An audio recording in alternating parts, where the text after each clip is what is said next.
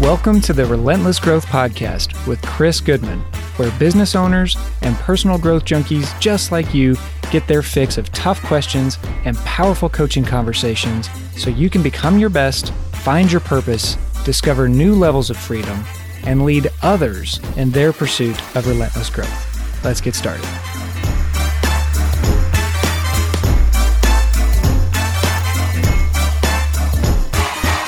Welcome back, everybody. This is going to be a brief episode.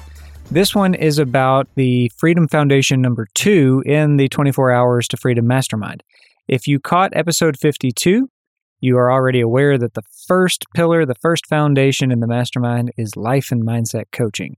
Without that, we might be able to become better leaders, get more leverage, get outstanding results, and have like a superficial level of freedom. But without that life and mindset piece, we will always be walking around looking for something else outside of us to dictate whether we're successful, to dictate whether we're free, and to dictate whether we're happy. So that's why we start with that life and mindset piece. The second piece in the mastermind is leadership. Now, that shouldn't come as any surprise.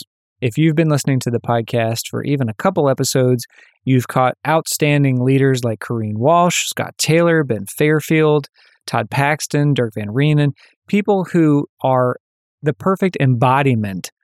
Uh, maybe I shouldn't say perfect because no leader is perfect, but they are an outstanding example and embodiment of leadership in their business and in their life. And that's what we're going for in the mastermind. We, we don't want to just create freedom by getting rich. That'd be great. But at the same time, we know that staying there and creating real wealth on a long term basis requires some sense of leadership, some sense of responsibility. And of course, all of the people joining this mastermind have a high level of responsibility. So here's what I want to do I just want to unpack a couple of the concepts that we're going to be rolling through in the mastermind to give you kind of a preview of what you could expect if you've been interested in growing your leadership as part of getting more freedom in your life and business. Because what I've seen over the past several years in coaching is that the the leaders and organizations they've tended to be the worker bees, right? They got to a point of building a business because they got they were in the trenches so long. And they were like, you know, I've got this great idea. I'm going to start a business to bring it to life. And they've worked really hard the whole time. They've been, like I said, in the trenches of business. And now they're at a new level where they're having to change the way they lead their business.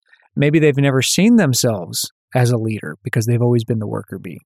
Maybe they still don't see themselves as a real CEO, even though they are. I want to point to one of the leaders in the, the industry of leadership and give you one quote that sums all of this up.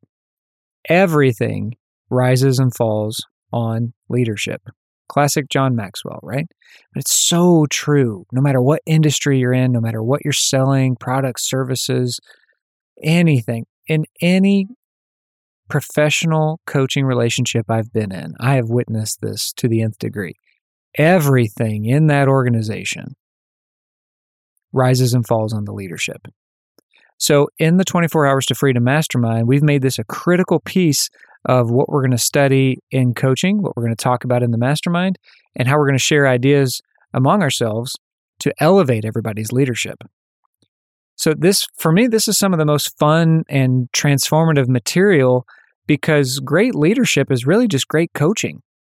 And I think you've seen that on several of the episodes that some of the, the people who have gotten to outstanding heights in their organization or in business or even success wise, they've gotten there by taking a coach mindset and helping people get out of their own way. So here's what I'm going to say well, I've left a lot of room in the mastermind to explore wherever we need to go with leadership because a lot of people are at different levels when they get into a group like this. So we're going to leave room for exploration, but what I'm absolutely going to be taking them through is number one, creating a vision. As the leader, uh, CEO, small business owner, executive, top person in your department, whatever, as the leader in any capacity, people are looking to you for where are we going? Where are we headed? What should we expect? And will you help us get there?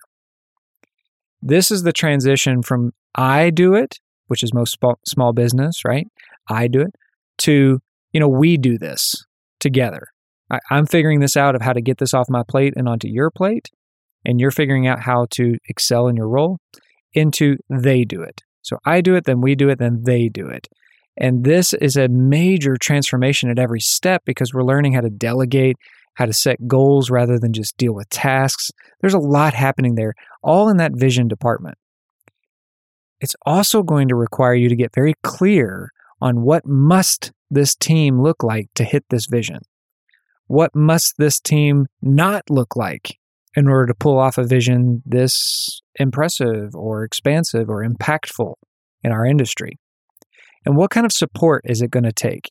Support can take all kinds of forms, right? Revenue, administrative team, resources, coaching, accountability. What kind of support must be there to fulfill this vision? Then we're going to come back and look at how are you building these inroads in the team? Are you building trust within your team? Using the resources of coaching, behavioral assessments, solid and clear communication. How are you using these different things you're learning in the mastermind to build trust and rapport among the team?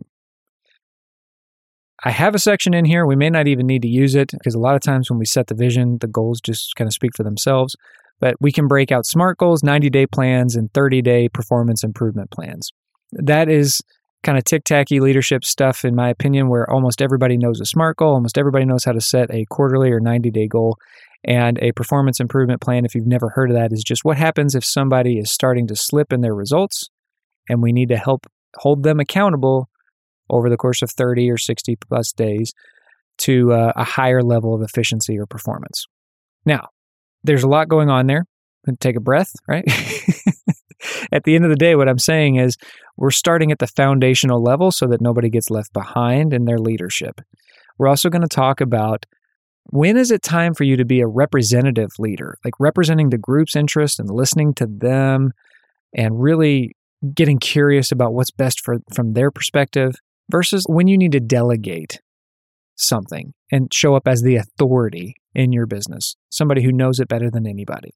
In other words, when you're getting advice from the team and when you're giving not necessarily commands, but you're giving really solid and clear leadership of here's what we're going to do because you've earned your stripes as the authoritative leader at this point. Next, we're going to deal with commitments, how to get them from the team, how to build a culture of enforcing commitments. If you've coached with me, you're probably laughing right now because you know this is going to lead into a conversation about standards. The leader is the person who is in charge of enforcing the standard, holding the standard, and whether you like this or not, folks, embodying the standard for the team. They're going to look to you as someone who sets the pace, and that requires a very high level of commitment. After those things, um, and kind of in between those things, I'm going to be introducing some of my own coaching magic, the fine arts of great questions, holding space, and tons of curiosity. I'm going to teach everybody in the mastermind how to exchange your conviction or your frustration or your demanding nature that you just naturally have as an entrepreneur with curiosity in order to get more out of your team and invest in the long term in their growth and their empowerment so they grow the team by extension. So they grow the bottom line by extension. All right. Like I said, leaving lots of room in between those topics for live coaching, questions and answers, idea sharing within the group because somebody may have figured out a portion of where you're struggling and they may have mastered it and they may have the simple answer that will solve your problem in 30 seconds. So we're going to leave lots of room for that that kind of collaboration in other words in the mastermind. Now, there's also going to be guest speakers from time to time. I haven't talked a lot about this, but I am super excited. I have one person tapped to come into the in person event in Louisville, Kentucky, which, as you've probably heard, I intend to hold in a, a working bourbon distillery and have some really awesome bonuses and perks associated with that. It's just a fun thing to do, a different place for us to kind of retreat to and and have a fun environment to learn in. And of course, I've got one of the best speakers on leadership in the entire country ready to go. We just have to set a date and of course, we're going to wait until we get the group together. The mastermind members will have input on what that date is. We obviously want to make sure we can get uh, the majority of our members at that in person event. So, like I said, this is going to be a short episode because you've already heard a lot about leadership on the previous episodes, but this is specifically about what are we going to work on in terms of leadership in the mastermind. The group will set a lot of that curriculum based on their needs, based on their goals, and where they're struggling. And then I'll supplement everything in between with the fundamental or the foundational leadership things that I see work for my clients and in my own business. After we accomplish all of that, by the end of the mastermind, they'll have attained a higher level of freedom by becoming a better leader in both your life and your business. That's the real goal freedom in both. All right, folks, if you have questions, obviously you can message us at assistant at goodmancoachinginc.com and you can go and apply for the mastermind at goodmancoachinginc.com backslash mastermind. If you didn't catch that, that's goodmancoachinginc.com backslash mastermind. So there's only 12 seats total, and by the time this episode comes out, I expect we'll have filled close to half of the group. So don't delay. Go to goodmancoachinginc.com backslash mastermind and get your application in. Improve your life, your leadership, and your leverage all in 24 hours so you can experience more freedom in your life and in your business. As always, I appreciate you listening to the Relentless Growth podcast and cheers to not just your growth, but also your leadership. Thanks for listening to this episode of Relentless Growth. If you're ready to start leading your life and business with a new level of passion, purpose, and relentless growth, go to goodmancoachinginc.com where you can join the email list and sign up for a coaching consultation right now.